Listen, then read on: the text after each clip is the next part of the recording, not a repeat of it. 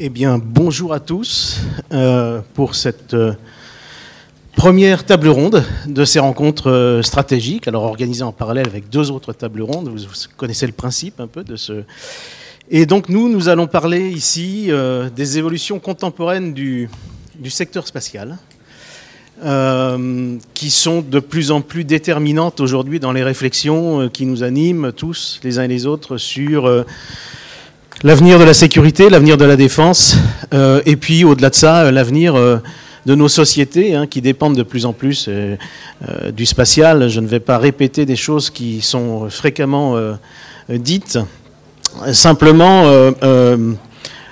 aujourd'hui, finalement, nous voyons que un point de bascule essentiel pour ce qui concerne le spatial a été la jonction qui a été faite il y a déjà presque une vingtaine d'années entre les technologies spatiales et les technologies du numérique notamment. Et euh, aux techniques de, de, l'information au sens large. Et ce qu'on constate aujourd'hui, donc je dirais presque 15 ou 20 ans plus tard, euh, c'est que cette jonction est totalement, tout à fait cruciale, tout à fait stratégique, commence à rétroagir sur la manière dont le spatial euh, se pense technologiquement, se pense opérationnellement, et commence aussi à façonner un nouvel environnement spatial, avec des acteurs nouveaux, des acteurs nouveaux qui ont des moyens considérables. Je ne vais pas citer, euh, je vais citer ici Elon Musk et d'autres, mais surtout qui ont des manières d'appréhender euh, et, de, et, de, se projeter dans l'environnement euh, spatial tout à fait nouvelles, tout à fait décalées par rapport à la tradition hein, qui était celle du spatial dès son origine, dès ses origines, les années 50, qui était une tradition très régalienne. Euh, L'espace, ça a toujours été euh, quelque chose qui d'abord a été pensé euh, dans un cadre d'équilibre stratégique avec des fonctions extrêmement précises pour servir la stabilité de cet équilibre. L'espace, c'est lié indéfectiblement à l'émergence du fait nucléaire. L'espace a permis, a été vu immédiatement comme un moyen euh, d'organiser les relations entre les deux superpuissances à la fin des années 50, au moment où on assistait à la montée en puissance euh, du fait stratégique et des armements nucléaires. Et on est resté longtemps avec cette idée que l'espace était finalement un, un domaine hyper régalien, c'est-à-dire non seulement le fait de dépenses gouvernementales, mais je dirais encore plus le fait d'un investissement militaire et de défense, d'un investissement stratégique. Et c'est toujours le cas. Mais on voit que depuis euh, quelques années, euh, d'abord il y a eu des mutations dans les usages même que les États, que les gouvernements font de l'espace, avec notamment une utilisation croissante de l'espace dans les conflits modernes, au niveau opérationnel et plus seulement au niveau du, renseignement stratégique, du renseignement euh, sur l'évolution des moyens balistiques et nucléaires. Et dans la foulée, on a, vu comme une accélération de cette mutation, ou tout au moins de cet ajout d'une nouvelle perspective avec un espace qui prend de plus en plus de place dans nos architectures de sécurité au sens large, qu'elles soient strictement militaires ou qu'elles soient plus largement euh, sociétales. Et ça, c'est à la fois euh, ce qui a conditionné ce rapprochement stratégique entre l'espace et les technologies numériques, et c'est aussi un résultat de ce rapprochement. Donc on est aujourd'hui dans le cadre d'une dynamique. Euh, rien n'est statique aujourd'hui, comme souvent en stratégie. Hein, il faut toujours se garder d'une vision trop statiste des choses finalement. Et cette dynamique, elle influence mutuellement les industriels, les acteurs privés euh, qui nourrissent les technologies, les recherches sur le spatial, et les acteurs publics qui soutiennent cette recherche et qui eux-mêmes s'en servent. Et dans ces acteurs publics, évidemment, il y a l'acteur militaire, il y a les gouvernements qui gardent toujours leur fonction euh, euh, essentielle et qui créent ce caractère régalien à l'espace. Donc il nous a semblé que aujourd'hui, euh, l'une des, des dimensions déterminantes pour comprendre ce qui est en train de se passer dans l'espace, et surtout pour comprendre les conséquences de ce qui est en train de se passer dans ce qui nous intéresse, c'est-à-dire la sécurité et la défense, il était essentiel de revenir sur cette jonction, sur ce lien qui se fait, qui se consolide jour après jour, entre espace et numérique, espace et technologie de l'information. Alors pour ça, euh, bien nous allons avoir des échanges lors d'une table ronde avec des perspectives euh, Voilà qui vont nous parler à la fois d'espace, de la place de l'espace dans les stratégies modernes déjà, et avec un regard plus particulier sur ces évolutions. Alors d'abord, nous aurons l'intervention par le général Thierry Blanc, qui est adjoint au commandant de l'espace, et le général Blanc a une longue carrière, évidemment, euh, à la fois opérationnelle et dans ses questions spatiales. C'est aussi un ingénieur ne suis pas héros, qui connaît bien euh, euh, toutes ces questions et qui a, je dirais, qui a pu éprouver à la fois la pensée théorique qui entoure les questions spatiales, mais aussi les, actions opérationnelles. Et, et, général Blanc va nous donner un point de vue aujourd'hui de bah, vu de, je dirais, le point de vue, hein, littéralement, vu du commandement de l'espace, hein, euh, cette, ce commandement qui a été créé en, en 2019, hein, qui faisait suite au commandement interarmé de l'espace. Et donc, euh, merci pour, pour cette intervention. Nous aurons ensuite euh, Monsieur Ulvoa, Michael Ulvoa, qui appartient à la société Thales Alenia Space, mais qui aussi, nouvel arrivant, j'allais dire, dans cette société, et qui aussi a une, carrière de plus de 20 ans dans la marine, comme officier de marine, et euh, très très au fait euh, par son, son, activité même euh, bah, de ses évolutions spatiales, je dirais qu'il a vu un petit peu cette transition s'opérer et qui a pu, en tant qu'acteur de terrain, j'allais dire presque, mais aussi alternativement en tant que penseur de la stratégie spatiale, a pu mesurer les effets et, et, il nous en dira plus aujourd'hui vu de, de l'industrie peut-être.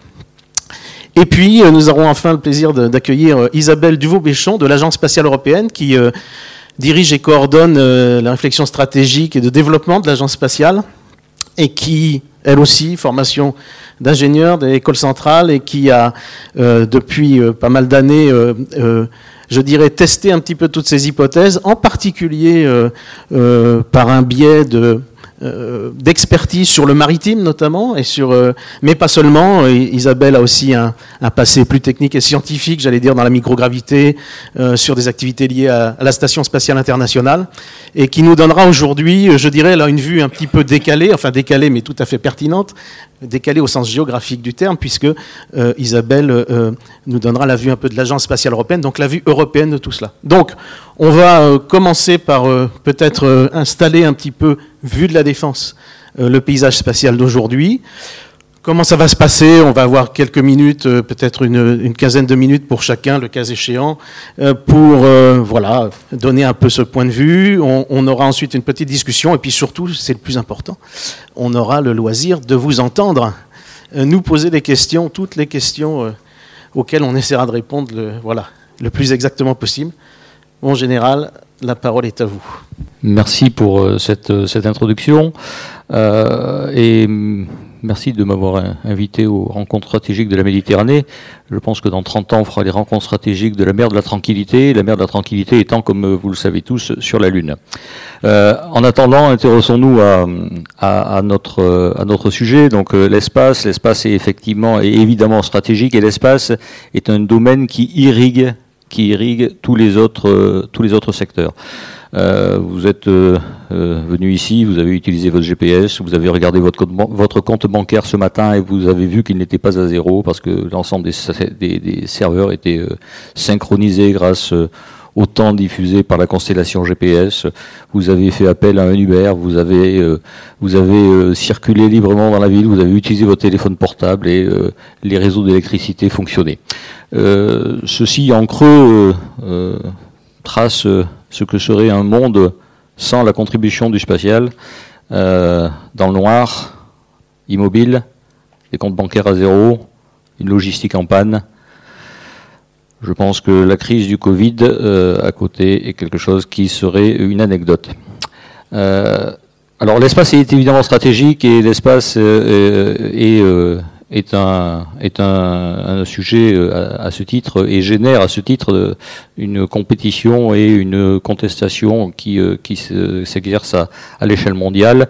C'est un, champ de, rivalité, voire de conflictualité. Euh, L'espace est essentiel pour, pour, nos, pour nos économies. L'économie spatiale euh, est prévue de croître d'un facteur au moins 10 au cours des, des 10 à 15 prochaines années le, secteur spatial irrigue absolument tous les domaines. Euh, et euh, comme euh, l'évoquait Xavier, il y a actuellement convergence entre, avec, entre le, les technologies spatiales et le spatial, convergence avec le numérique, et, c'est cette, rupture qui, qui provoque ce changement ou cette révolution dans les affaires spatiales l'arrivée du numérique. Alors pour la défense, euh, l'espace est évidemment essentiel et a d'une importance euh, majeure euh, au titre du recueil du renseignement, donc ce que nous appelons l'ISR, Intelligence Surveillance and Reconnaissance, et tout ça pour produire de, de l'aide à la décision et produire de la décision. L'espace pour la défense est essentiel pour les télécommunications et en particulier pour la capacité à euh, dialoguer en, temps réel avec les forces en expédition ou les forces déployées. Euh, et euh, ici, à Toulon, la Marine nationale en, sait quelque chose.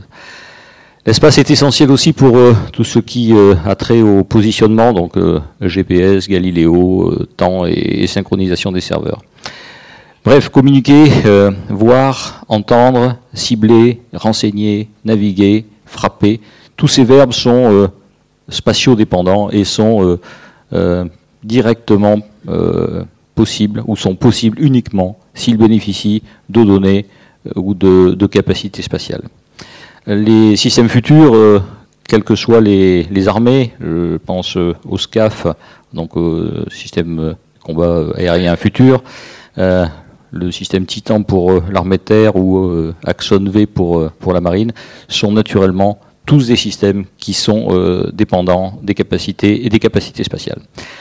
Alors face à donc l'espace est stratégique, vous voyez augmenter les compétitions dans, l'espace ainsi que, les menaces. Alors qu'est-ce qu'une menace? Alors une menace, c'est trois choses. Une menace, c'est une capacité, c'est une démonstration de cette capacité, et puis c'est une intention. Alors à savoir si euh, un jour euh, un conflit de haute intensité euh, débordera dans l'espace, cette question-là n'en est pas une. Il est évident qu'un conflit de haute intensité débordera dans l'espace, comme un conflit de haute intensité déborde dans les autres domaines. Un conflit commençant à terre déborde en mer, déborde dans les airs et naturellement débordera, dans l'espace. Alors quelques exemples de, menaces que nous avons que nous avons rencontrées ou que nous avons perçues au cours des dernières années.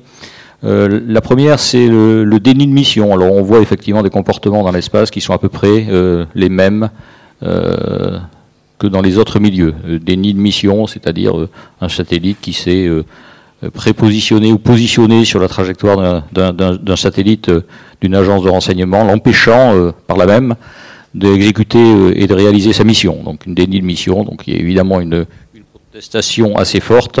Euh, de la part de, l'agence et du pays euh, et du pays concerné.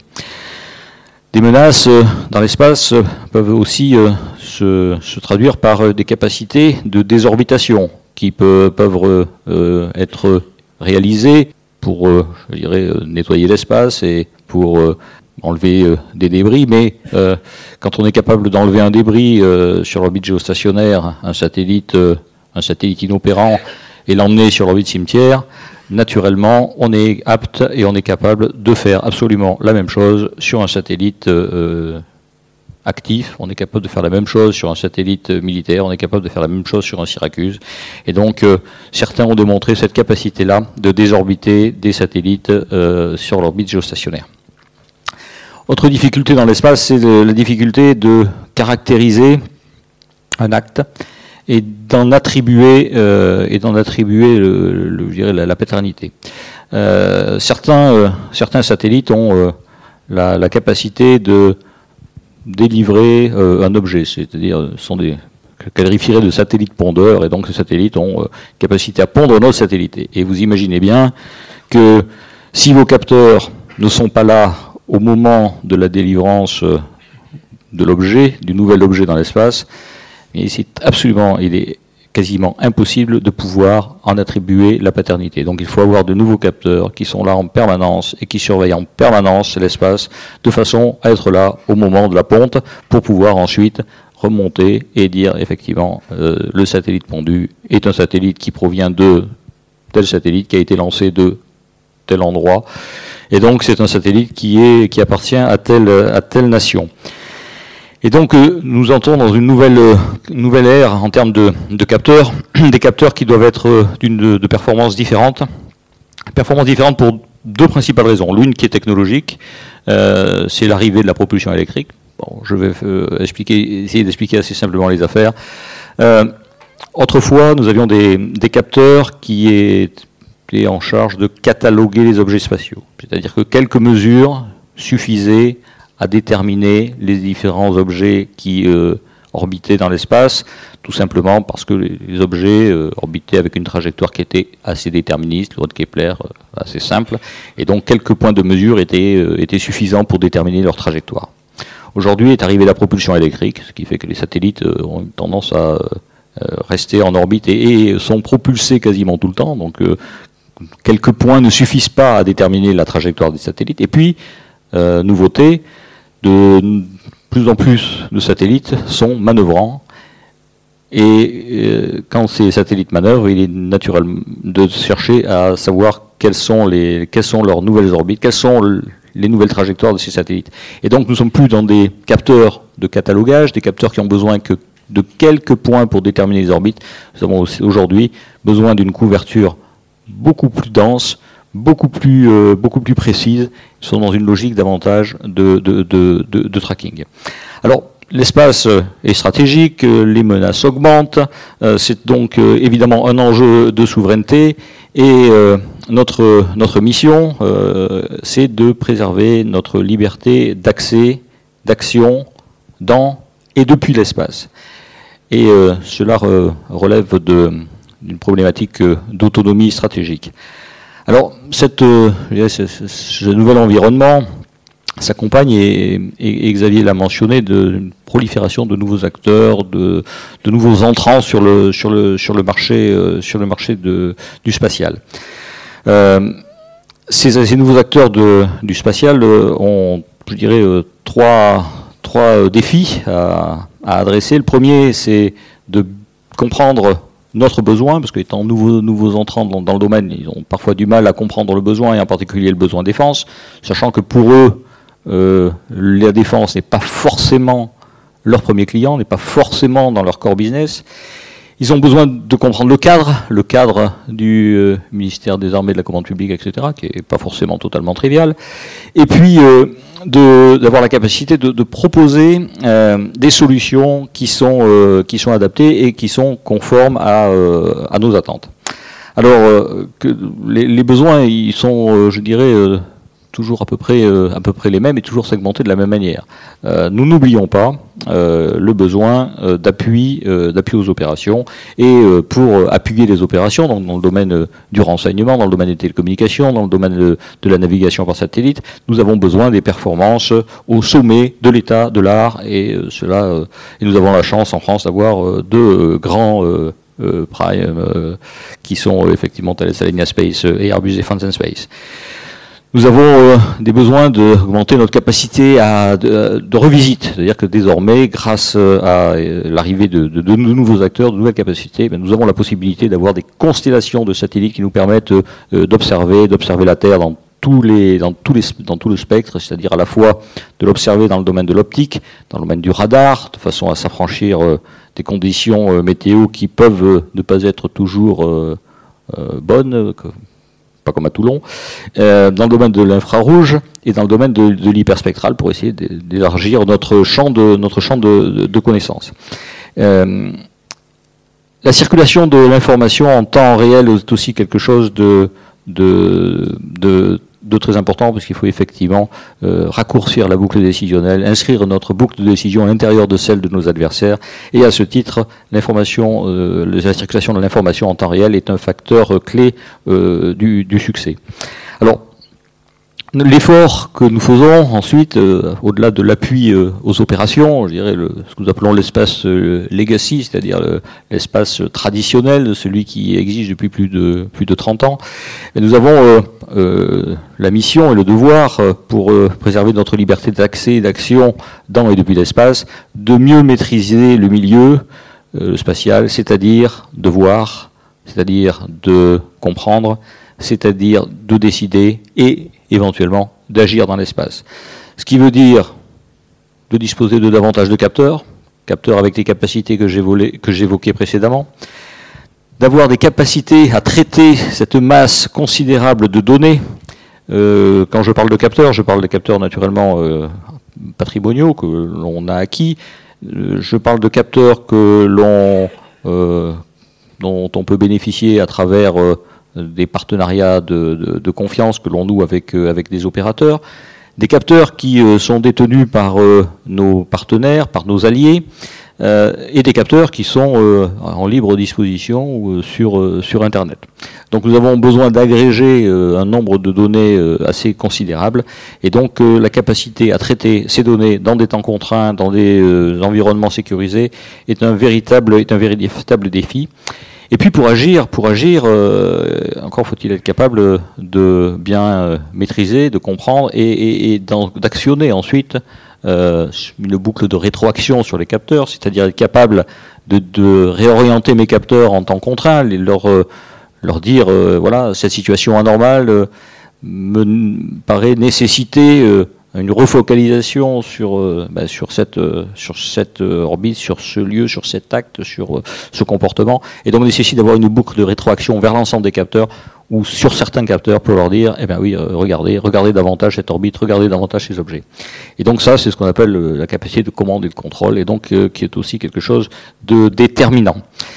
Et puis, et puis nous développons des moyens pour agir dans l'espace, puisque je vous rappelle une des, des, conclusions de la, de la revue stratégique de 2018 a été la capacité de défense active dans l'espace, et nous développons à ce titre-là un démonstrateur qui sera en orbite dans les années prochaines. Alors le cadre, parce que je parlais du cadre euh, qui doit être compris par euh, l'ensemble des, différents acteurs.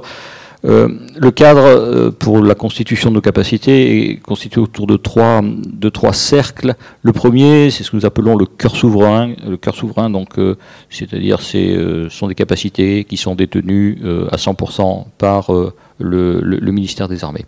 Ensuite, nous avons le, cœur étendu, qui est basé sur des partenariats avec des opérateurs de confiance, et puis euh, des partenaires et alliés qui mettent à disposition des, capacités que nous maîtrisons. Et puis après, il y a le complément capacitaire.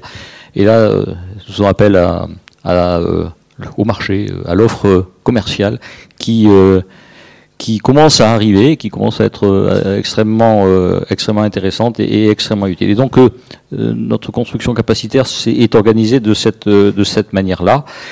Et donc les, nouveaux entrants, les nouveaux acteurs peuvent contribuer dans tous ces domaines, et quel que soit le cadre, avec euh, des solutions rapides, puisque je rappelle, on est passé euh, d'un paradigme où euh, on avait les gros qui mangeaient les petits, il y avait le temps de la digestion, donc on avait des cycles, des cycles capacitaires qui prenaient environ une dizaine d'années entre le moment où on exprimait le besoin et le moment où celui-ci était mis en orbite à des cycles aujourd'hui qui peuvent aller euh, beaucoup plus rapide. Et donc ce n'est plus le, le, gros qui mange le petit, mais aujourd'hui c'est le rapide qui mange le lent.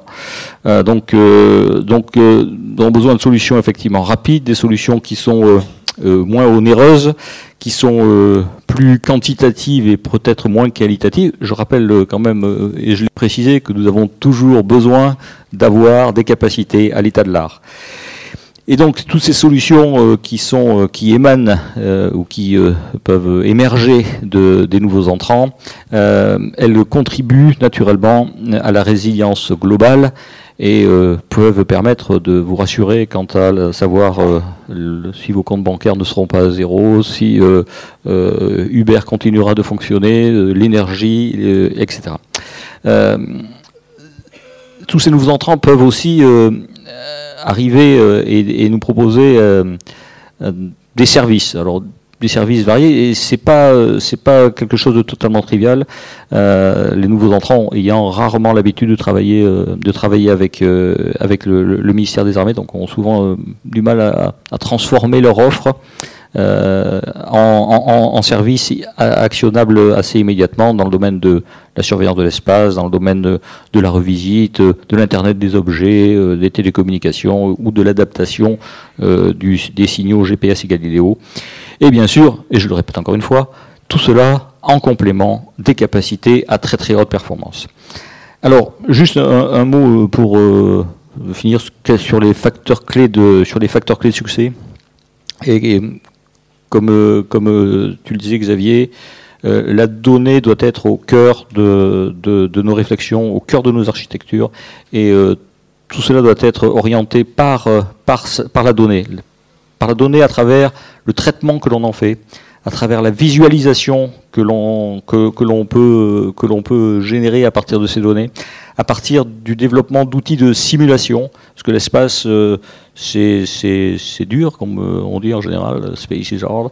Et euh, si on ne simule pas, on n'est pas capable de, voir, on n'est pas capable de comprendre, on n'est pas capable d'assimiler une, situation.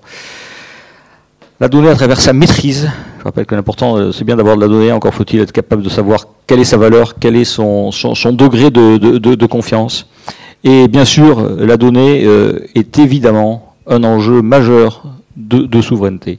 Et puis, euh, un autre facteur clé de succès, c'est d'avoir une base industrielle et technologique spatiale qui, est, qui, soit la plus autonome possible, à la fois pour les satellites, les lanceurs, mais aussi, mais aussi euh, la, supply chain, euh, les opérateurs, et bien sûr euh, le secteur aval, ce fameux secteur aval basé sur les solutions, sur le numérique, qui va nous, nous faire émerger des, solutions, des solutions qui vont souvent être des innovations d'usage et qui vont nous permettre de répondre à, des besoins que pour l'instant euh, tout le monde ignore. Voilà. Merci beaucoup Thierry, merci en général pour cette, euh, voilà, je dirais ce décor qui est euh, tout à fait bien décrit comme ce, voilà, l'arrière-plan de toutes les actions que le commandement de l'espace est en train de, mettre en place. Alors, commandement de l'espace, qui est une institution très récente d'une certaine manière, et qui est en train de se construire lui-même. Et je sais effectivement toute la place que les, simulations, les... c'est sans doute un effort méthodologique important là qui arrive pour, euh, pour comprendre ce qui se passe de manière accélérée, parce que c'est ça, ça le défi en fait. On, sait que ces évolutions arrivent, elles arrivent de manière accélérée, c'est-à-dire qu'on a en fait, on assiste à une accélération du rythme, du tempo, de ces, et ça c'est vraiment le, le vrai défi, y compris au plan organisationnel. Donc ça c'est clair. Merci, euh, Michael. Maintenant, euh, peut-être voilà un regard d'industriel, si j'ose dire, en tout cas de l'industrie, euh, vers, euh, ces nouveaux défis avec, euh, là encore, des défis spécifiques. Merci Xavier, merci beaucoup d'avoir invité à cette, cette, table ronde. donc, le regard que, j'ai pour caractériser un peu l'évolution du paysage industriel avec une évolution du contexte de menace, hein, comme tu l'as souligné tout à l'heure, euh, il faut d'abord, je, je, pose un petit peu les, référentiels, un petit peu de la, de structuration du paysage euh, spatial, au moins au niveau industriel, et qui est une déclinaison de, de ce qu'indiquait le commandement d'espace tout à l'heure. Donc effectivement, on a un noyau dur. Un noyau dur, c'est un développement industriel et des capacités industrielles militaires critiques. Euh, et les, caractérisations de ces attributs, c'est de la sécurité, donc sécurité cryptographique, euh, de la protection de, de, satellites, protection contre l'agression nucléaire, par exemple, de la robustesse, c'est-à-dire la capacité à, résister à des agressions, donc par exemple du, brouillage, et puis encore de la résilience. Euh, typiquement aujourd'hui, euh, sur des systèmes comme euh, Syracuse, on a un système de plusieurs satellites, et donc il y a une, résilience par construction. Donc ça, c'est le noyau dur qui structure beaucoup la, la, capacité industrielle pour les programmes à effet majeur souverains. Ensuite, on a un noyau étendu. Donc le noyau étendu, euh, il se caractérise euh, en termes de construction industrielle euh, par une approche duale et par l'utilisation de software type COTS, par exemple, mais en garantissant, en garantissant un niveau de service et puis euh, en garantissant l'accès. Donc c'est la capacité duale. Et un bon exemple, encore une fois, dans les satellites de télécommunication, Athena aujourd'hui c'est un satellite tout à fait caractéristique du noyau étendu. Et puis enfin, comme l'a dit le commandant de l'espace, le noyau augmenté, où là on est sur de l'infrastructure commerciale euh, non maîtrisée. Donc notre, notre, notre, notre structuration industrielle est vraiment euh, une déclinaison euh, de, ce noyau dur, noyau étendu, noyau, noyau monté, et qui est aussi euh, euh, un concept qui, qui, est utilisé à l'OTAN. Alors dans l'évolution que j'ai pu, pu voir dans, ces dernières années avec un contexte de menace croissant, le premier c'est sur la partie souveraine, c'est la, nouvelle menace, qui, des menaces je dirais d'ordre physique, qui vont de l'obstruction au brouillage, à l'illumination laser. donc pour faire, face à, ces, nouvelles menaces, euh, l'évolution euh, du, noyau dur euh, se caractérise par l'ajout de capteurs en orbite, des capteurs qui, font de la détection, classification, identification, jusqu'au niveau tracking. Ça c'est la partie en orbite également une capacité euh, à agir dans l'espace, hein, comme c'était souligné tout à l'heure, euh, à la fois les effecteurs euh, défensifs, mais les effecteurs aussi offensifs, une capacité à délivrer du brouillage, à délivrer du laser par exemple. Et puis, ces capteurs, encore faut-il pouvoir les exploiter. Donc, comme ça a été souligné tout à l'heure, il faut aujourd'hui qu'on on réfléchisse un système euh, seul, euh, capable de, recevoir tous ces capteurs, de les fédérer, de pouvoir leur donner des capacités euh, d'exploitation au commandement de l'espace, de pouvoir ensuite agir. Donc une partie finalement haute qui est sur le Space Situation Awareness, donc la capacité à détecter, à caractériser un objet, le Space Domain Awareness, le SDA, qui est la capacité à, pouvoir euh, avoir un comportement, à détecter un comportement prédictif et ensuite à pouvoir euh, délivrer une action dans l'espace. Et puis la partie tracking euh, qui s'appuie entre autres également sur le Space Traffic Management. Donc ça, c'est un point qui est quand même très focal sur l'évolution des, systèmes souverains aujourd'hui.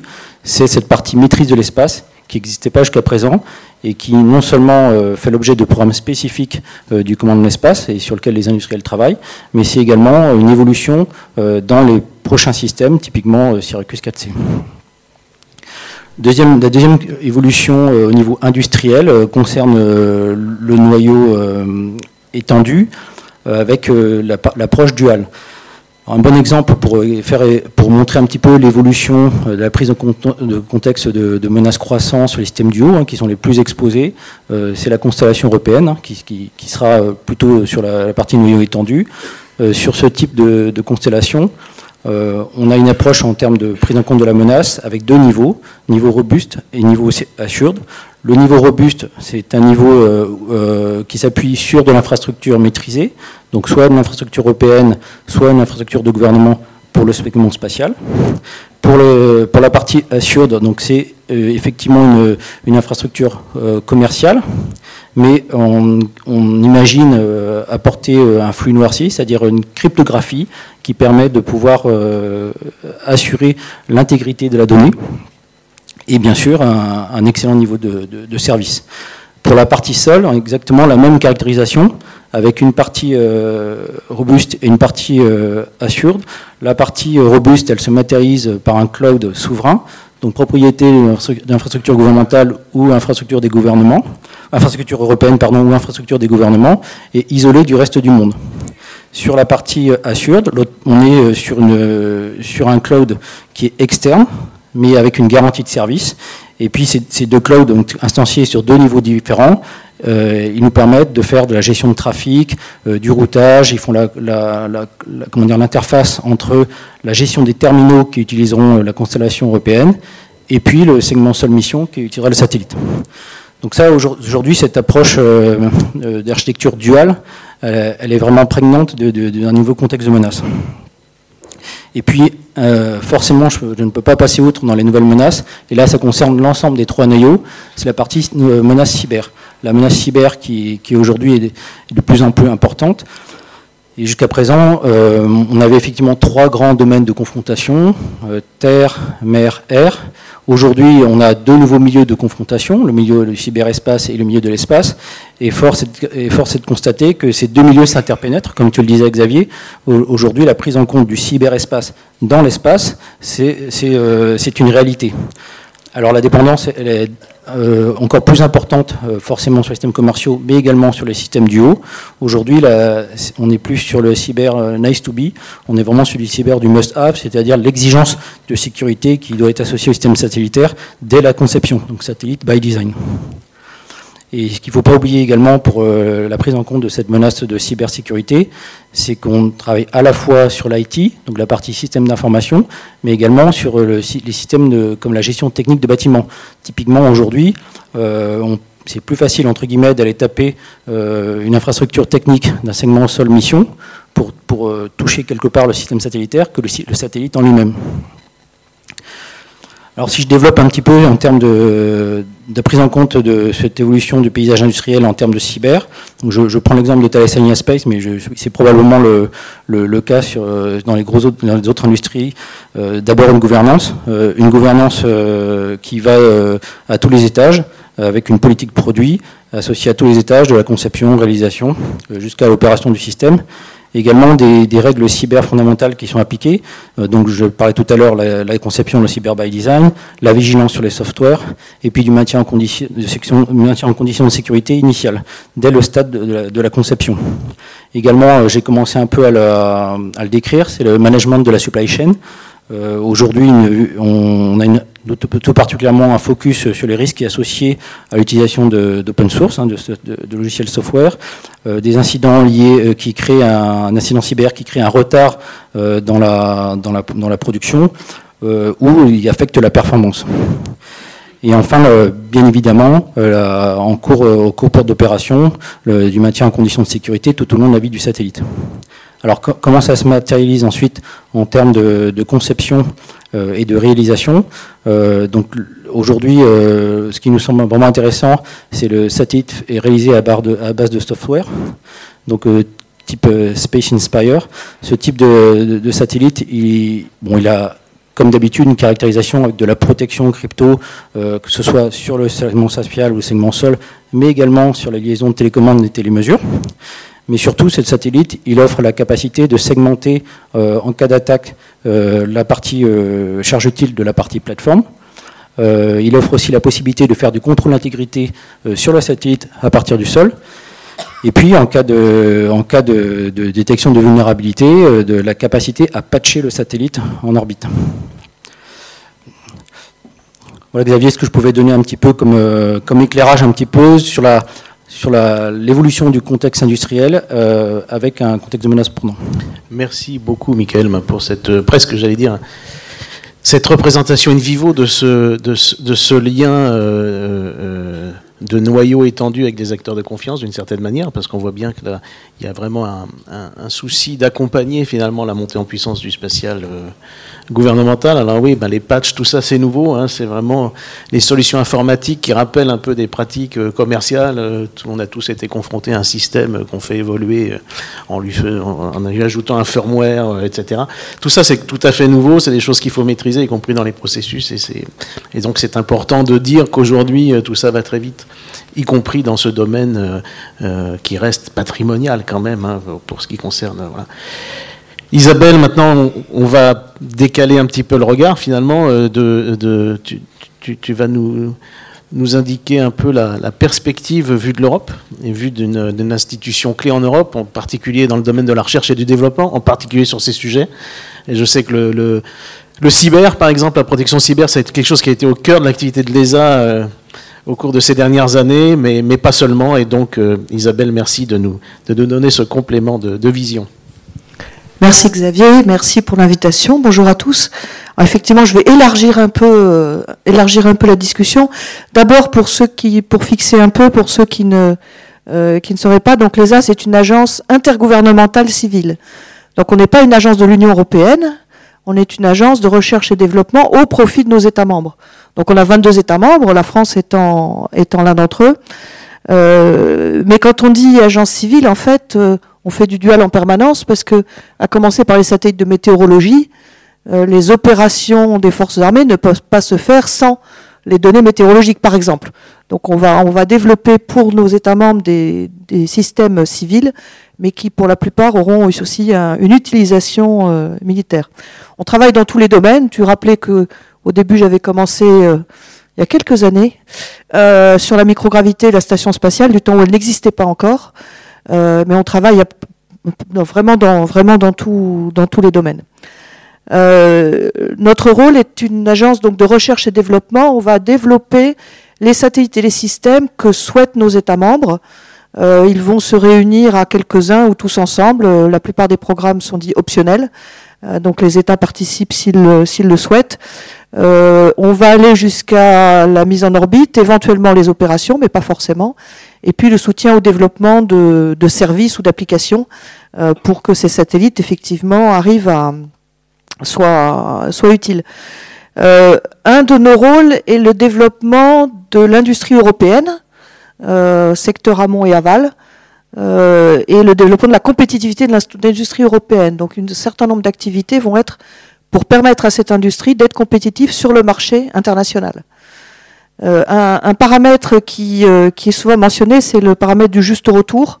Donc c'est quelque chose qui plaît à certains industriels, qui plaît à moins, qui plaît moins à d'autres. Euh, c'est le principe que quand un État finance 10% d'un programme, l'industrie de ces États récupère 10% du travail industriel correspondant. C'est ça qui a fait, c'est un des éléments du succès de l'ESA depuis 75, maintenant l'agence en tant que telle, c'est que ça a permis à un certain nombre d'États de financer des développements spatiaux pour leur propre industrie et de ne pas payer, je dirais, à perte les industries des autres États. Donc effectivement, les, pays qui ont une industrie très forte peuvent, euh, euh, être euh, déçus dans certains cas de ne pas avoir autant de, travail qu'ils le voudraient, mais c'est vraiment ça qui a permis à cette coopération européenne qui était que, tout, le monde, tout le monde en retire, retire des bénéfices. Euh, l'agence a aussi beaucoup évolué dans son mode de fonctionnement et entre autres pour s'adapter euh, aux, nouveaux, euh, aux nouveaux acteurs. on a tendance à dire old space, new space. On n'est pas le vieil espace. On, travaille aussi avec les acteurs du new space. Le new space, c'est une nouvelle façon de faire. Est-ce que SpaceX est du new space? Je ne sais pas. Il fonctionne en grande partie grâce à l'argent de la NASA. Euh, ce ne sont pas uniquement des investissements privés. Euh, donc on développe tout ce qui est soutien aux industriels en général, y compris les PME, y compris les startups, y compris la, montée en puissance, et euh, aussi adapter nos outils pour, euh, on parlait de rapidité, pour pouvoir passer des contrats plus rapidement, payer plus rapidement et, faire des développements plus rapides. Donc ça, c'est un travail permanent d'adaptation. On, ne survivrait pas si on restait sur les vieux modèles. dans ce qui se développe de plus en plus, et en particulier pour les, les éléments, les marchés compétitifs, le, sont les partenariats publics-privés. Pratiquement tous les programmes de télécommunication euh, qui sont gérés par l'agence, en fait, ce sont des idées industrielles proposées à l'agence avec cofinancement, euh, où on va aider à, la compétitivité industrielle de, des, agences. Euh, sur les, questions de, numérique, etc., on voit effectivement des évolutions énormes. Aujourd'hui, les satellites d'observation de la Terre fournissent des, j'ai même plus en tête les ordres de grandeur, des terabytes, des pétabytes de données tous les jours, euh, des quantités phénoménales de données qui sont pour nos satellites disponibles pour tout le monde, hein, elles sont gratuites euh, disponibles, mais une donnée en tant que telle, elle n'est pas, elle sert à rien entre guillemets. Il faut, il faut la traiter, il faut l'utiliser, il faut développer des applications et services. Euh, donc il y a tout un travail autour de l'aide à ce développement de l'utilisation des données. Euh, des travaux aussi pour le futur, pour avoir euh, développé l'intelligence artificielle de plus en plus à bord des satellites, éviter d'avoir à transmettre au sol toutes les données par principe, simplement parce qu'elles existent, euh, mais arriver à, pouvoir transmettre des données, utiles. tout ce qui est aussi sécurité, la connectivité, si les transmissions de données ou les télécommunications ne sont pas sécurisées, c'est comme s'il n'y avait rien. Enfin, les données ne seront pas euh, garanties et les télécommunications ne seront pas garanties. Donc, il y a tous ces travaux-là. Tu mentionnais la, cyber, effectivement, Xavier. Donc, il y, a, un gros travail qui est fait pour tout ce qui est euh, sécurité et cyber. Il y a un centre cyber qui est en, développement en Belgique euh, de l'ESA autour de tout ce qui est cybersécurité de l'ensemble des, de l'ensemble des programmes. Parce qu'effectivement, c'est une, reconnaissance que de nos jours, même des programmes dits civils, euh, peuvent être attaqués. Le spatial est une infrastructure critique, euh, critique pour les activités économiques, critique pour le citoyen. Tu donnais les exemples, euh, au quotidien. Et donc, il n'est pas envisageable de le perdre parce qu'on n'aurait pas fait assez d'efforts pour le protéger. ça ne veut pas dire qu'on peut s'affranchir de tous les problèmes, mais effectivement, ça fait partie des éléments importants. J'ai déjà entendu parler pas mal d'accélération aujourd'hui. Il y a eu les accélérateurs de tendance ce matin, la DGRIS, DGRIS. Et puis, Xavier a mentionné l'accélération du rythme. Euh, c'est effectivement quelque chose qu'on sent. Et l'année dernière, on a lancé des accélérateurs, euh, accélérateurs de l'utilisation du spatial, où en fait c'est une reconnaissance, donc avec des discussions au groupe de travail avec des anciens ministres en charge du spatial, euh, avec des, responsables de ce secteur, et ensuite validé par nos États membres, qu'aujourd'hui le spatial n'est pas encore assez utilisé pour aider à pas forcément résoudre, mais travailler sur les crises majeures euh, que nous avons en Europe. Euh, et que donc, euh, il faut pouvoir mettre toutes les forces en commun pour arriver à accélérer cette utilisation. Il y a trois domaines qui ont été identifiés et qui ont été validés par nos États membres sur lesquels nous travaillons. Un domaine qui est l'accélérateur, on l'appelle Space for Green Future, dans toute la question de la décarbonation en français, décarbonisation en anglais, euh, de la décarbonation, de la connaissance de l'évolution du climat, etc. Euh, et je vais donner quelques éléments en plus. Le deuxième accélérateur, c'est R3, Rapid and Resilient Crisis Response. Comment répondre plus rapidement aux crises civiles, mais aux crises euh, en Europe. Et le troisième, c'est un accélérateur autour de la protection de l'infrastructure spatiale, de notre infrastructure spatiale. On n'est pas du tout, nous, dans l'offensif, c'est pas notre rôle, mais on est dans notre défensif euh, pour ce qui concerne la météo solaire, pour ce qui concerne les débris, pour ce qui concerne la connaissance du domaine spatial et s'assurer que notre infrastructure va être disponible. Si on veut pouvoir l'utiliser, il faut qu'elle soit disponible.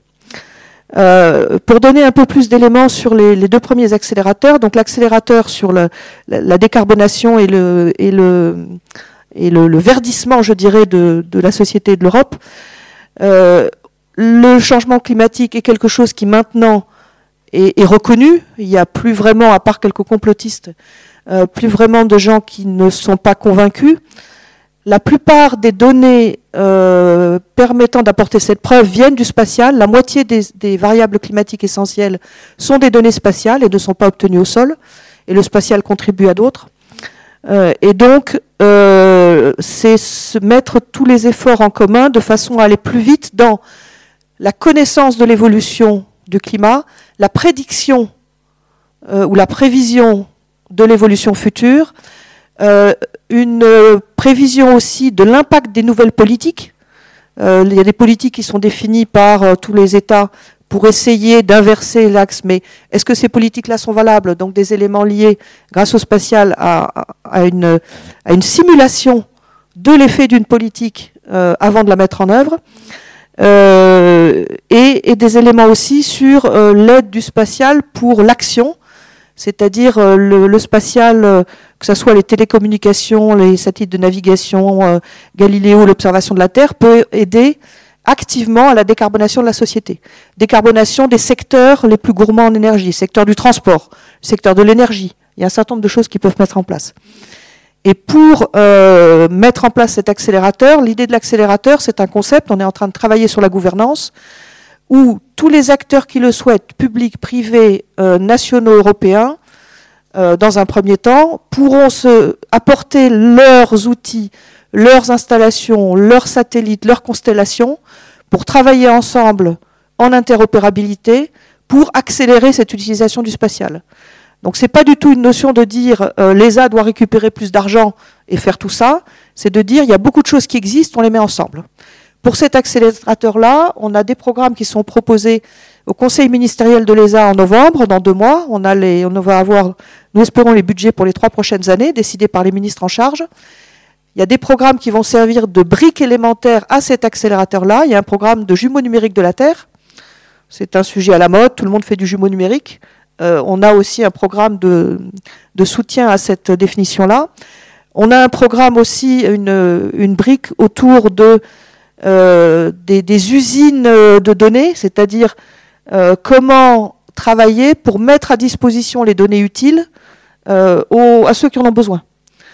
donc effectivement, utiliser cette masse de données pour qu'en Europe, on ait cette capacité-là, et pas uniquement les GAFA qui aspirent toutes les données parce qu'ils ont le droit, elles sont gratuites et qui développent leurs services. Faire ça. Euh, on a des, travaux aussi sur les ordinateurs quantiques de façon à pas tout de suite, tout de suite, mais d'ici quelques années, avoir des modèles euh, climatiques, d'évolution climatique, grâce aux ordinateurs quantiques, qui vont justement permettre cette notion de, passer à un niveau de précision supérieur de l'évolution du climat et euh, de prédiction de l'impact d'une politique publique. Une fois qu'on aura les jumeaux numériques, les ordinateurs quantiques et tout, on pourra mettre les données d'une politique publique dans le système et avoir, avant de l'appliquer, éventuellement de s'apercevoir qu'elle ne sert à rien, faire une simulation euh, là-dessus. Et puis un certain nombre d'activités qui démarrent, euh, qui vont démarrer incessamment. Il y a une, un appel d'offres qui a été fait et qui va être, qui va être analysé dans, dans 10 jours sur la décarbonation des secteurs de l'énergie et du transport et des idées désindustrielles sur comment ils pourraient aider à cette décarbonation. Donc tout ça sur la partie changement climatique et, où là l'apport de la donnée, l'apport du numérique, l'apport de ces nouvelles technologies est fondamental. C'est vraiment passer à un, ordre supérieur. Euh, le deuxième accélérateur, donc la, réponse rapide euh, et résiliente euh, aux, crises, c'est un constat quand on discute avec des acteurs de gestion de crise, qu'ils n'ont pas forcément les données dont ils ont besoin quand ils en ont besoin avec la, rapidité, la, fiabilité, etc., dont ils ont besoin. On se concentre sur les crises civiles, entre guillemets, parce que c'est notre mandat et qu'on veut, mais bien entendu, c'est utilisable par, euh, d'autres. Et de se dire, donc, si on met les forces en commun et les, euh, acteurs en commun, on va pouvoir améliorer l'information qui va être disponible sur le terrain. On ne veut pas changer la façon dont les acteurs sur le terrain euh, agissent, c'est-à-dire par exemple, on voudra que ça soit compatible avec les outils aujourd'hui de gestion de crise, mais qu'un acteur de gestion de crise sur le terrain, qui peut être un pompier, comme ça peut être une municipalité, comme ça peut être un, service central ou tout ce qu'on veut, puisse avoir éventuellement même donné l'ordre aux satellites, dans le cas où ce sont des satellites qui sont euh, reconfigurables ou pour lesquels on peut commander une image, mais avoir les données dont il a besoin, qui vont être de combinaison d'images, d'Internet des objets, euh, d'informations, avec les moyens de communication dont ils ont besoin, euh, là où ils en ont besoin.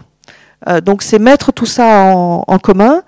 on a un certain nombre de programmes qui déjà travaillent sur la gestion des crises. Vous connaissez peut-être aussi la charte espace et catastrophes majeures qui permet de fournir des images au bout de 1, 2, 3 jours euh, en cas de, cas de, d'inondation, d'incendie, etc. Mais c'est aller plus loin que ça et surtout permettre d'avoir les données aussi quand elles sont nécessaires, c'est-à-dire de manière plus rapide. Vous le mentionniez aussi, il y a une question de, de rapidité de disponibilité de l'information pour pouvoir réduire les pertes, humaines, les pertes matérielles, etc. Et on, a, euh, on propose, on espère que ça va être euh, validé en novembre, parce que c'est un nouveau programme qui s'appelle Sécurité civile depuis l'espace, qui va être un programme qui va, euh, un petit programme pour le moment, mais qui va travailler sur ce concept d'accélérateur R3 et comment on peut avoir un système d'orchestration euh, des éléments, des informations, des acteurs qui vont être chacun arrivé avec leur système, de façon à avoir une interopérabilité, une garantie de confidentialité quand c'est nécessaire des données. Donc c'est pas l'ESA qui va devenir un opérateur de système de sécurité civile, euh, mais de pouvoir orchestrer l'ensemble de ces données et informations, euh, développer des, éléments qui manquent, des bouts de senseurs, des, choses comme ça, et de façon à ce qu'au final, de manière transparente, euh, les opérateurs au sol puissent avoir ce dont ils ont besoin. Donc on est là-dessus, sur ces accélérateurs, tous les acteurs seront invités à, à, prendre part, que ce soit des acteurs du spatial, que ce soit des utilisateurs étatiques qui vont être définir les besoins, euh, comme des utilisateurs au sol aussi qui vont pouvoir indiquer leurs besoins. Donc on, travaille avec, euh, on travaille avec l'ensemble. Euh, donc voilà un peu pour, pour indiquer les, les sujets sur lesquels on travaille qui sont en lien avec à la fois la question des menaces et puis bon, bien sûr, nous ESA, ben, on a ben, la France est un État méditerranéen, État membre, mais on a l'Espagne, l'Italie, la Grèce, la Roumanie euh, pas directement méditerranéen, mais qui a besoin quand même euh, d'accéder à la Méditerranée de temps en temps. La Slovénie est un État associé. Euh, donc on, a effectivement un, tropisme méditerranéen chez certains de nos États membres qui est, important. Et le fait de mettre ces rencontres dans ce cadre-là est aussi, important pour, nous. Merci, merci beaucoup Isabelle pour ce point de vue extérieur, mais en fait, pas tellement, pas tant que ça parce que ça témoigne de la convergence finalement des réflexions et des intérêts des uns et des autres.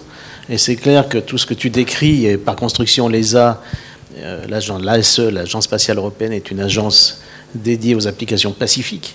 Euh, euh, mais bien évidemment, quand elle s'intéresse aux crises, quand elle s'intéresse à la rapidité, au tempo, à la boucle courte, etc., ben, ça résonne sur d'autres sujets. Donc ça, c'est un premier point. Moi, ce que je retiens, c'est euh, ben, cette convergence. Et puis aussi, quand même, euh, tu as illustré, mais comme ça a été fait avant, l'impact du numérique sur le spatial désormais.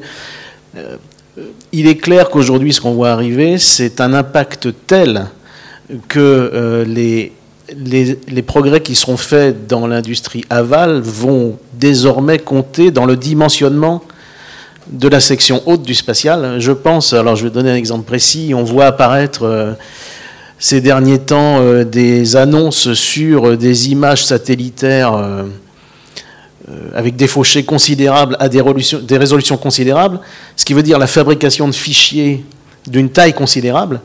Et quand tu dis, Isabelle, euh, du coup, l'IA à bord, ça peut avoir du sens, parce qu'au lieu de descendre ces fichiers, d'ailleurs, dont on ne saurait pas exactement comment les descendre, euh, eh bien, on les traite à bord et on descend l'information pertinente. Alors là, pour le coup, c'est un game changer.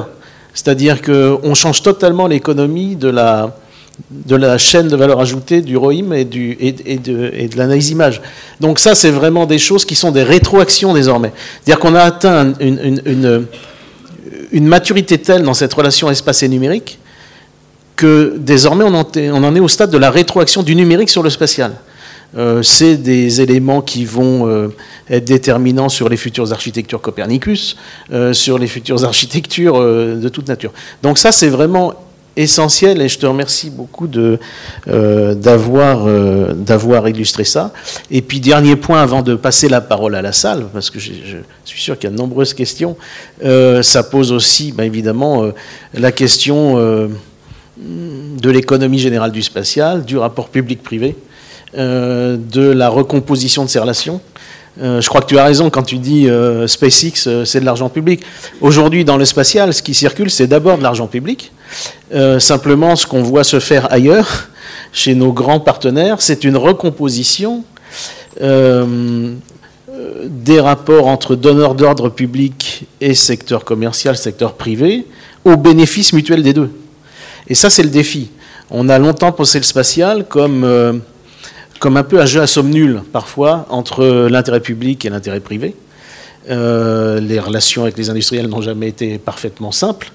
Euh, aujourd'hui, et là encore par le biais du numérique, euh, de toute façon, le défi est de trouver des jeux à somme positive.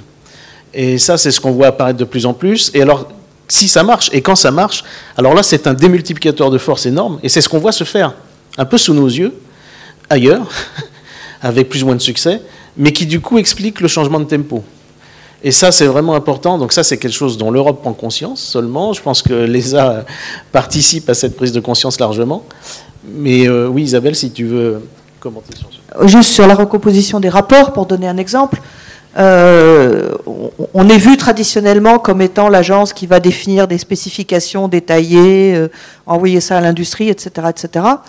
Euh, en, 2009, en 2019, il y a eu la validation d'un programme pour euh, les débris spatiaux, la fameuse question de quand on est capable d'enlever un débris, euh, effectivement, ça, développe des technologies qui peuvent être utiles à autre chose.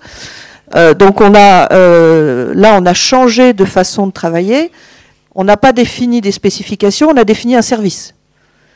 On a dit, on veut pouvoir avoir une solution qui va nous permettre de désorbiter un des dix objets listé qui appartient à l'ESA, et on veut que la solution soit économiquement viable. C'est-à-dire que nous, on s'engage à en acheter un, mais il faut que la solution soit viable pour l'industriel. Euh, celui qui a gagné, c'est une PME suisse de deux personnes. Parce qu'ils ont proposé une solution qui était une solution qui, ben, visiblement, n'a pas été proposée par les gros traditionnels. Euh, c'est en route, c'est en développement, ClearSpace, etc. Euh, donc, on, travaille à ce changement d'approche. et en fait, si on prend par exemple les grands programmes d'astronomie et planétologie, ceux-là, ils sont faits traditionnellement. Les scientifiques vont définir ce qu'ils ont envie d'observer, ce qu'ils ont envie de voir, ça va être financé, il va y avoir des exigences qui vont être transmises aux industriels, ils vont répondre. Par contre, pour tout ce qui est commercial, je mentionnais les partenariats publics-privés, et puis dans certains cas, essayer de développer tout ce qui va permettre de soutenir des PME, des startups, des sociétés qui ont des idées et pour lesquelles on va leur permettre de monter leurs idées euh, au niveau supérieur.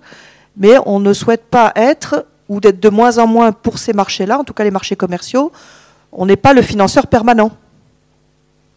Le secteur public n'est plus le financeur permanent. C'est devenu commercial. Et le financement, juste pour donner, tu parlais des chiffres, le, le budget de l'Agence spatiale européenne, en gros, c'est moins de 10 euros par Européen et par an. Voilà.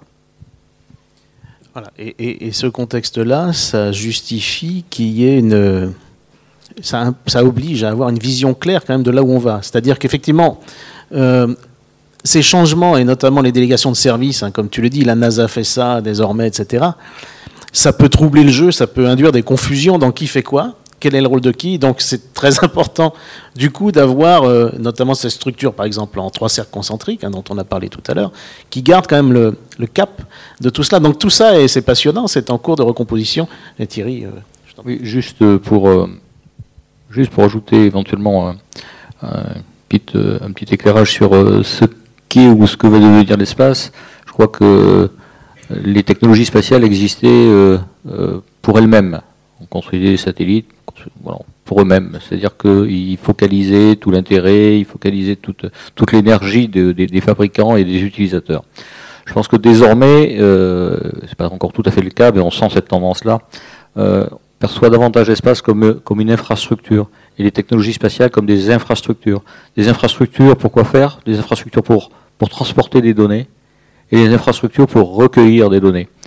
Euh, et, bien sûr, euh, et bien sûr, ce sont des infrastructures sur lesquelles on va s'appuyer, comme les armées se sont toujours appuyées sur les infrastructures duales, euh, que sont les routes, les ponts et, autres infrastructures qui, qui, sont, qui sont disponibles et qui sont financées pour d'autres usages. Donc on va avoir cette tendance-là qui va être, qui va être, qui va être lourde. Et quant au financement, il y, y, a effectivement plusieurs modèles de, de financement nos partenaires euh, d'outre-Atlantique euh, ont tendance à, financer des, projets, à financer des contrats, à acheter. Euh, c'est différent d'avoir une logique de, subvention ou une logique de guichet. Donc quand on finance un contrat, quand on finance un projet, on génère de l'activité et c'est cette activité-là qui, qui, qui ensuite génère de, génère de la richesse davantage que des subventions, des allocations des, ou d'autres modes de financement plus étatiques. D'ailleurs, euh, sur ce point, on se rend compte que l'industrie concernée demande de plus en plus d'achats de capacité plutôt que des subventions. Euh, l'important, c'est des marchés. Aujourd'hui, euh, tout le monde dit, mais nous, on est mûrs. Ce qu'on veut, c'est de la commande. Et effectivement, aujourd'hui, il faut bien se convaincre que dans le spatial, les gouvernements restent l'acteur qui, qui structure le marché en réalité. Donc là, vraiment, on a, une vraie question qui se pose à nous hein, sur l'achat de capacité. Et ça, ça veut dire un basculement culturel quand même, ce que tu disais tout à l'heure. On, ne spécifie plus, on achète un service. Ça, ça, arrive lentement. Oui, Michael, je t'en prie. Oui, justement, ça me, fait penser à un, ajout que, je peux faire effectivement dans l'évolution du contexte industriel. Euh, je me souviens, une quinzaine d'années en arrière, on était sur de l'exploitation euh, d'une image par un interpréteur euh, photo, un IP. Euh, et puis ensuite il délivrait son, service au profit du commandement.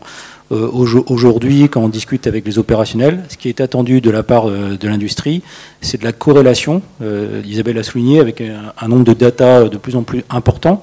Ça, c'est vraiment un, point marquant du numérique et de l'espace. Et aujourd'hui, on a des datas qui viennent du renseignement électromagnétique, des datas qui viennent du renseignement image, des datas du renseignement d'origine humaine, par exemple. Et en fait, aujourd'hui, ce qui est attendu, c'est une capacité à corréler ces, différentes données et donc à fournir du service. Euh, et donc, dans ce cadre-là, toujours dans l'évolution du contexte industriel, on voit un certain nombre de start-up émerger euh, qui apportent ce service, euh, la corrélation de données AIS, par exemple, et de données radar. Euh, et pour preuve, le, ministère des Armées aujourd'hui euh, a, ce type de, de, service hein, qui est contractualisé. Euh, je sais la, marine l'utilise par exemple. Euh, ça, c'est aujourd'hui un, marquant du paysage industriel. Néanmoins, dans les discussions qu'on a, notamment avec le commandement de l'espace et, le, laboratoire d'innovation spatiale, euh, en fait, ces, ces start-up, effectivement, elles sont émergentes, elles apportent un vrai service, mais pour le passage à l'échelle, il faut cette coopération entre le, les start-up et les grands industriels de l'espace. Absolument. Euh, merci de cette précision. En fait, Et puis après, on, viendra à vos questions. Finalement, en vous écoutant, il y a la chose qui apparaît, c'est qu'aujourd'hui, il y a un secteur, j'allais dire spatial de sécurité de défense qui marche. Ça s'appuie sur trois pieds finalement. Ça s'appuie sur une filière spatiale performante que ce soit en matière d'accès à l'espace ou d'utilisation de l'espace, avec des moyens, alors ça peut aller de la réutilisation du lanceur jusqu'à euh, euh, la, mise en orbite de, constellations, de choses low cost et performantes. Ok, ça à peu près tout le monde sait le faire. Enfin, tous ceux qui sont dans le spatial, les grandes puissances, à des titres différents, mais les grandes puissances font ça. Mais ça suffit plus aujourd'hui. C'est un peu ce que tu disais Thierry, finalement, il faut un autre pied qui est l'aval. Et l'aval, c'est qu'est-ce qu'on fait de tout ça? Et qu'est-ce qu'on fait de tout ça? C'est ce que tu disais, Michael.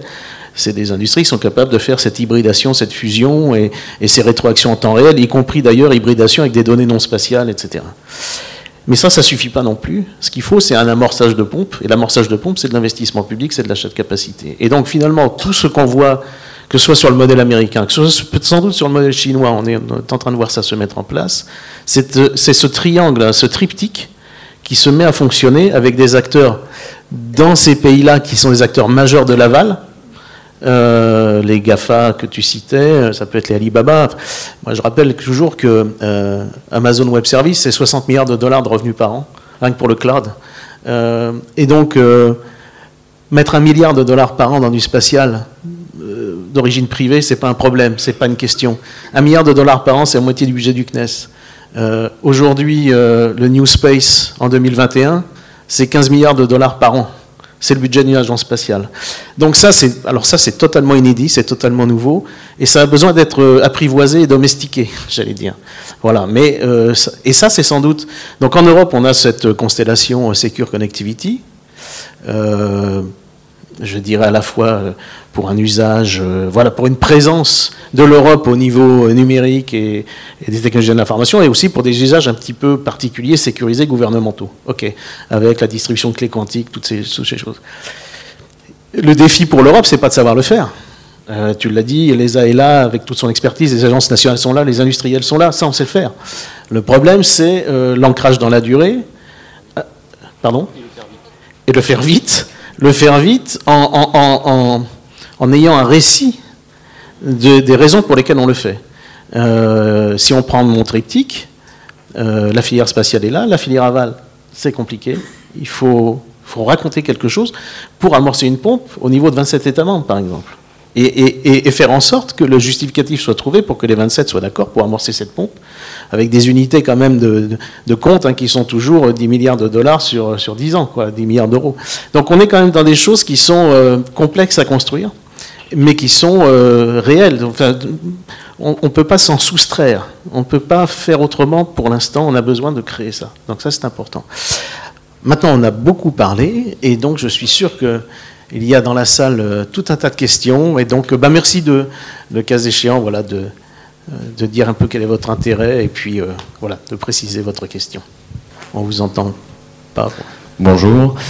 Aurélien Saint-Toul, je suis député, secrétaire de la Commission de la Défense nationale.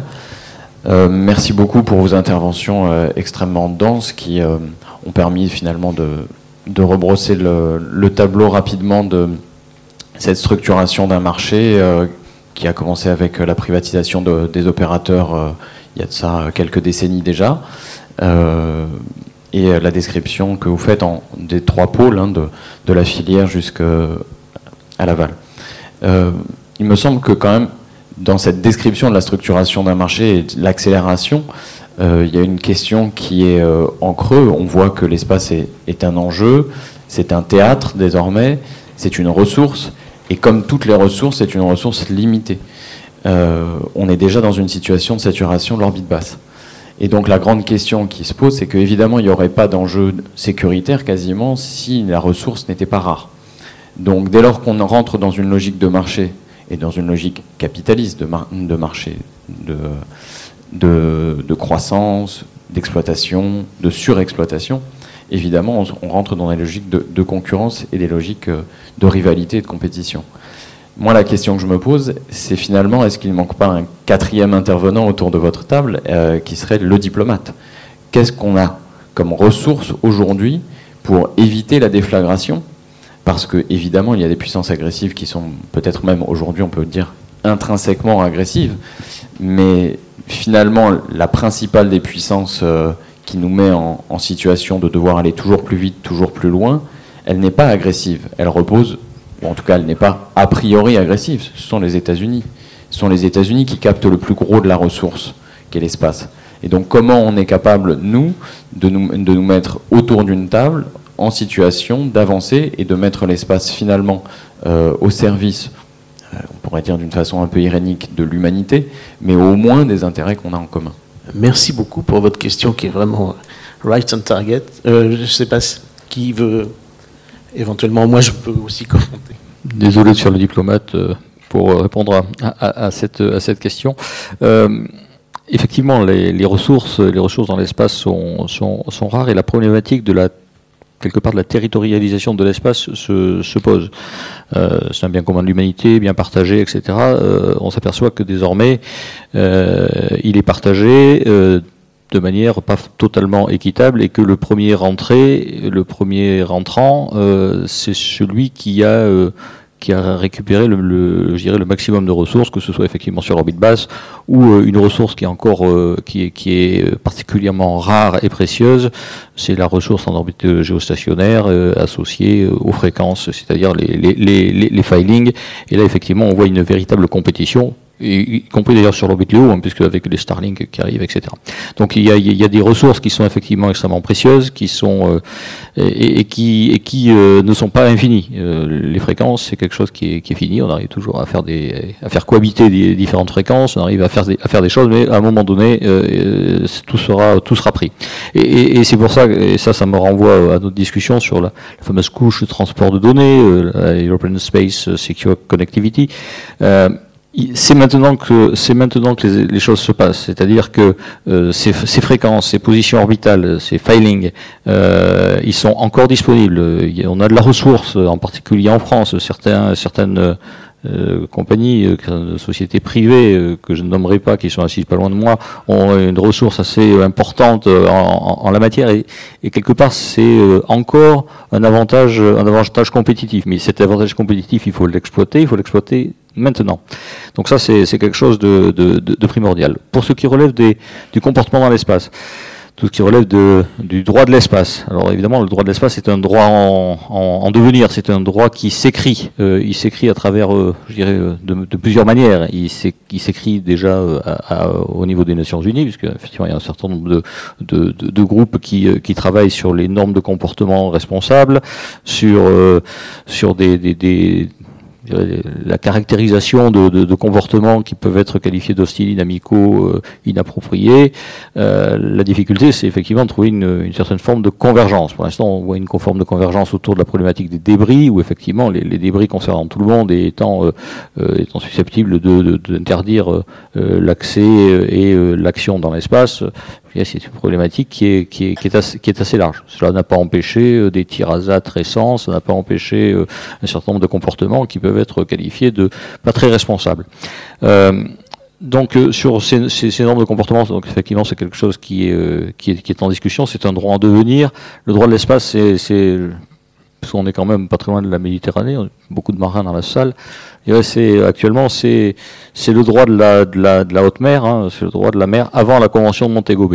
Sauf que euh, nous n'avons pas mille ans pour euh, trouver une convention de Montego de l'espace, c'est-à-dire une capacité à pouvoir euh, organiser et gérer les interactions entre les différents acteurs, euh, entre les différents acteurs du spatial. Et là aussi, c'est quelque chose qui euh, qui doit se qui doit se passer maintenant. Donc c'est toutes les c'est toutes les c'est tous les travaux sur le space traffic management, sur la façon d'appréhender cette cette nouvelle dimension, sur les sur les règles, sur les normes, normes et règles que l'on ne peut pas non plus se voir imposer par ceux qui sont déjà bien implantés. Donc il y a toujours un, il y a, il y a cette, cet équilibre assez euh, assez, fin à trouver entre la nécessité de, réguler et, de ne pas se faire imposer des normes à notre, à notre, à notre détriment. Et donc, euh, comme je le disais tout à l'heure, on, est dans l'espace, on vit dans l'espace la même révolution qu'a vécu le, numérique. Et dans le numérique, c'est euh, le premier, the winner take all, donc le, le premier il gagne tout. Et attention parce que le second, c'est le big loser Donc il faut faire attention de ne pas être, être le second et, ne pas, et ne pas tout perdre et trop perdre. Oui, je, vais apporter un, complément sur, sur votre question, sur la, partie régulation de l'espace.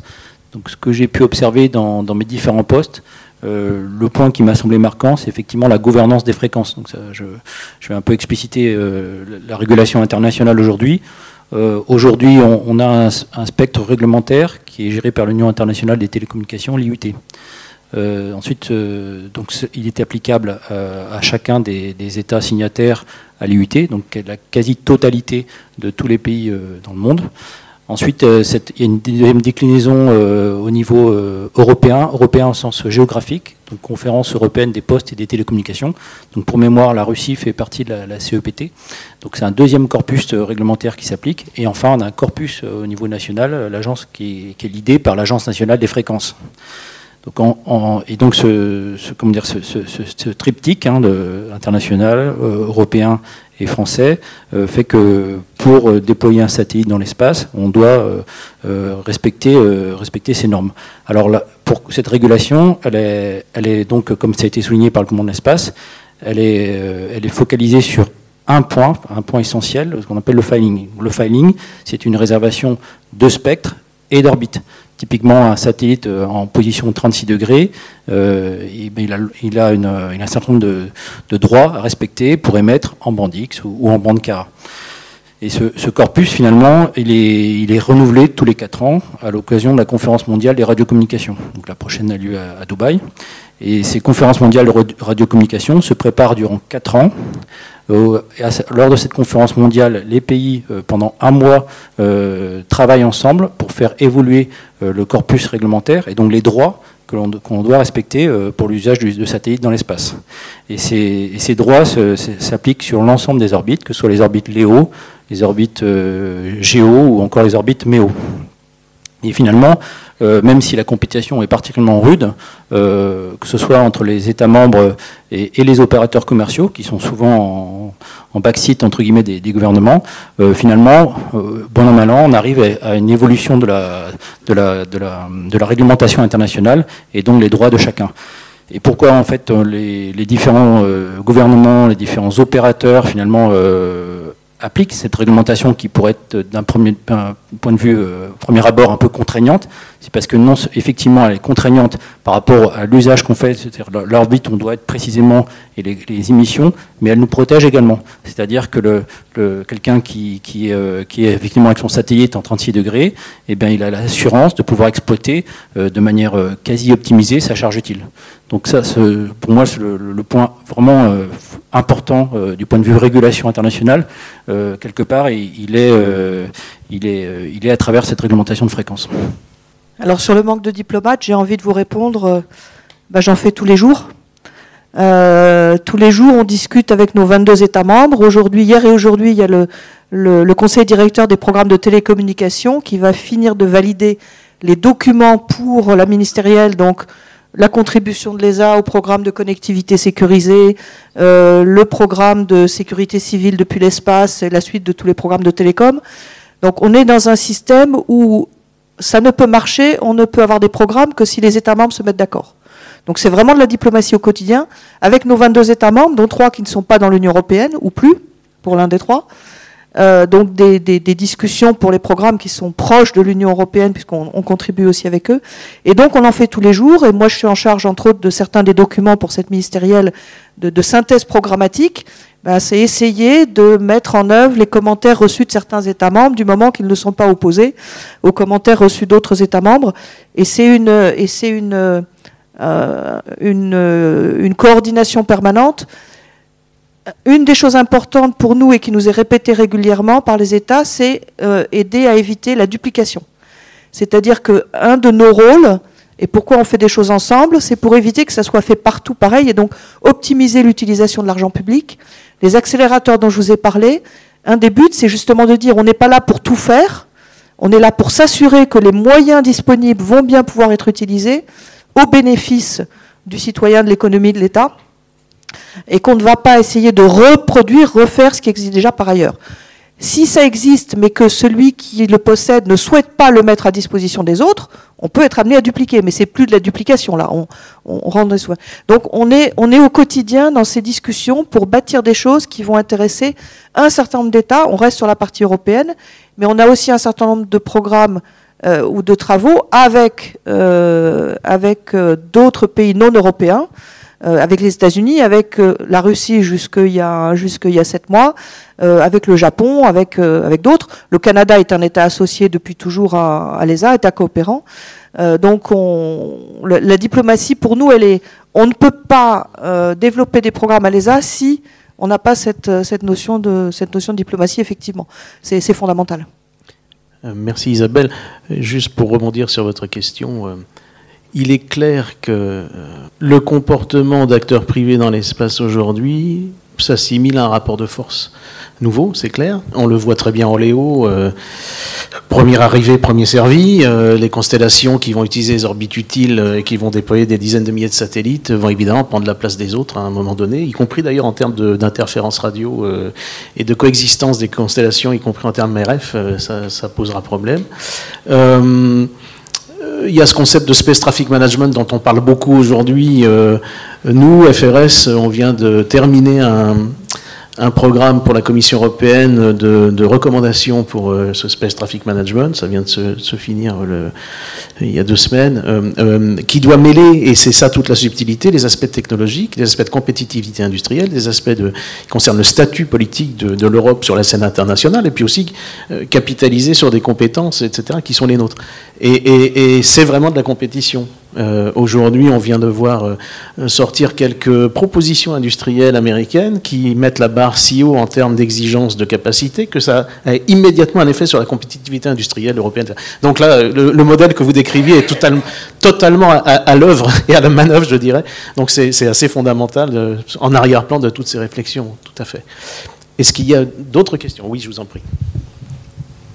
Merci. Euh, bonjour, Jérôme Passinetti, je suis vice-président du groupe Amarante et j'interviens là au, nom de notre filiale dédiée Amarante Espace qui contribue notamment à l'intégrité des, lanceurs du port spatial. Euh, il se trouve qu'on a eu une discussion avec les acteurs du New Space français hein, et un peu plus largement européen, en les accompagnant dans leur stratégie. Et je voulais partager une, petite inquiétude qui, est un peu en relation avec la question précédente. Euh, parce qu'on se rend compte euh, que dans leur développement, la sécurité, la sécurité au sens large, hein, c'est pas que la cyber, c'est les brevets, c'est la sécurité capitalistique, c'est au mieux un nice, to, un nice to have, mais pas un must have, et en général, c'est mis de côté. Or, pour éviter les déboires qu'on a pu connaître dans d'autres secteurs euh, industriels stratégiques, concrètement pour éviter de se faire racheter des pépites, pas par des entreprises chinoises ou russes, hein, c'est plutôt des appétits outre-Atlantique qui ont des moyens, comment on trouve la bonne distance entre le donneur d'ordre public, qui, est effectivement celui qui initie le fonds, euh, les, les, industriels prime, les grandes agences, vous êtes bien représentatifs, et ces petites sociétés dont on doit les laisser travailler dans le dynamisme et assurer leur survie, en tout cas assurer leur, leur intégrité pour, pas, pour éviter de les perdre. Et, et c'est, ce, cet équilibre me semble assez compliqué à trouver. Je vous remercie. Merci. Qui veut, le cas échéant?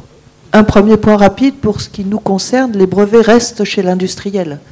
Euh, ce n'est pas l'ESA qui acquiert les brevets ou qui les utilise. Il y a un droit d'utilisation euh, dans le cadre des programmes de l'ESA, mais on s'assure qu'effectivement les, les, les, brevets ou les, euh, ce qui correspond à la propriété euh, intellectuelle industrielle reste bien dans les États. Donc ça permet euh, aux, acteurs du New Space et aux autres de, développer après commercialement leur, leurs activités.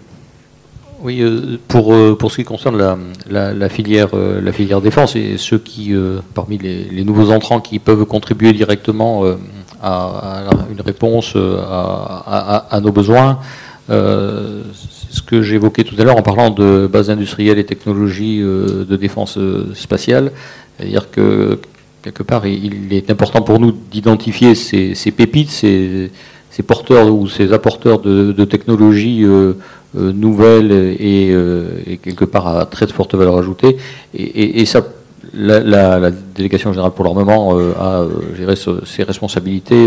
c'est dans son domaine de, de, compétences.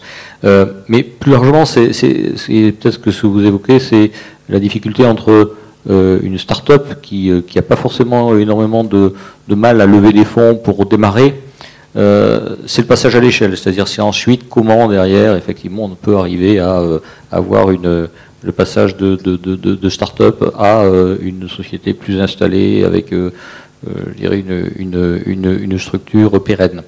Et, là, effectivement, c'est la, la, commande publique, c'est-à-dire que par l'intermédiaire de l'achat de, de, solutions, de services.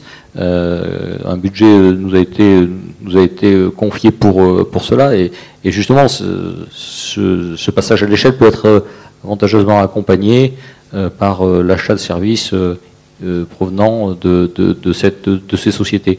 Et vis-à-vis de ces, nouveaux entrants sur, sur le marché, on n'est plus dans une, dans une politique ou dans une, ou d'un paradigme de la, de la demande où euh, nous euh, exprimons un besoin avec un cahier des charges techniques particulières, etc. Enfin, toutes les, les, les, habitudes de, de, ce, de, ce, genre d'achat du, du, ministère des Armées. Nous sommes plus dans une, sommes plus dans une politique de, la, de la, demande, mais dans une politique de l'offre. C'est-à-dire que quelque part, il faut voir émerger les offres venant de, euh, ces sociétés, de ces, pépites, qui, doivent être, euh, ou qui, doivent être capables euh, de formuler une offre. Et là, effectivement, on voit toute la difficulté qui est celle de petites entreprises pour arriver à formuler des offres qui sont compréhensibles par nous, qui sont actionnables et sur, sur, lesquels on peut, on peut commencer à, à, à, s'engager. Donc là, il y, a, il y, a, une espèce d'articulation, une rotule à trouver entre le monde de ces, de, ces euh, nouveaux entrants, de ces, euh, de ces nouvelles entreprises, et puis, euh, et puis nous qui sommes prêts à acheter leurs services. Et là, effectivement, problème d'articulation de rotule, il faut, il faut trouver, voilà, il faut trouver quelque chose pour effectivement favoriser cette, cette, cette transition. Un dernier complément sur, sur cette question qui, qui est vraiment plutôt focalisé effectivement des GA. Mais le, encore une fois, l'expérience euh, de ce qu'on fait aujourd'hui, euh, notamment les rapides, donc expérimentation jusqu'à la proof of, concept, pardon, euh, ça c'est quelque chose effectivement qui est, est très, qui, enfin, qui, est assez mis en place assez régulièrement par l'agence d'innovation de la défense. là, on est encore effectivement sur le stade de start-up et qui prouve sa capacité au ministère des Armées à pouvoir déployer tel ou tel service. Euh, comme j'ai dit tout à l'heure, je, pense que la, ensuite la nécessité euh, pour un passage à l'échelle, c'est d'être intégré avec un industriel un peu plus important. Et une phase clé euh, dans, ce processus industriel, ça me semble être le programme d'études amont, le PEA, où, associer une start-up qui a, qui a effectivement prouvé un, un, service à valeur ajoutée qui n'existe pas forcément, et l'association à un industriel plus important qui, qui connaît euh, notamment les rouages euh, physico-programmatiques, etc. au niveau du ministère des Armées, mais qui aussi connaît les contraintes euh, associées au, milieu spatial. Euh, donc cette étape-là du programme études amont me semble être assez clé pour à la fois garantir le facteur de succès pour cette entreprise, tout en préservant bah, son, comment dire, sa, valeur ajoutée. Ok, merci. Euh, oui, en fait, dans ce domaine, il n'y a pas de secret. Hein. Celui qui a le pouvoir d'achat euh, euh, fait la norme, et celui qui fait la norme, surtout sur une industrie qui apporte beaucoup sur l'export, en fait, ben, crée les règles du jeu. Hein. Quand on joue un jeu, vaut mieux en écrire les règles soi-même, c'est beaucoup plus simple en général. C'est ce qui se passe dans le spatial. Peut-être une toute dernière question, parce qu'on est en train de passer. Voilà, j'avais vu une main se lever, et ce sera notre dernière question. je, suppose qu'il y en avait beaucoup d'autres, mais voilà, le temps est toujours. Je vous en prie. Oui, bonjour, Jean-Jacques Richard, précédemment en douane. Euh, je voudrais aller peut-être plus en futur encore. Je crois qu'en 2021, le ministère des Armées a réuni des auteurs de science-fiction pour leur demander de, penser à des situations peut-être improbables dans le futur. Juste pour l'anecdote, je rappelle que plusieurs films de James Bond ont mis en scène des méchants qui utilisaient le, des, des objets mis en orbite. Que pensez-vous de cette approche? Qui utilisait le old space.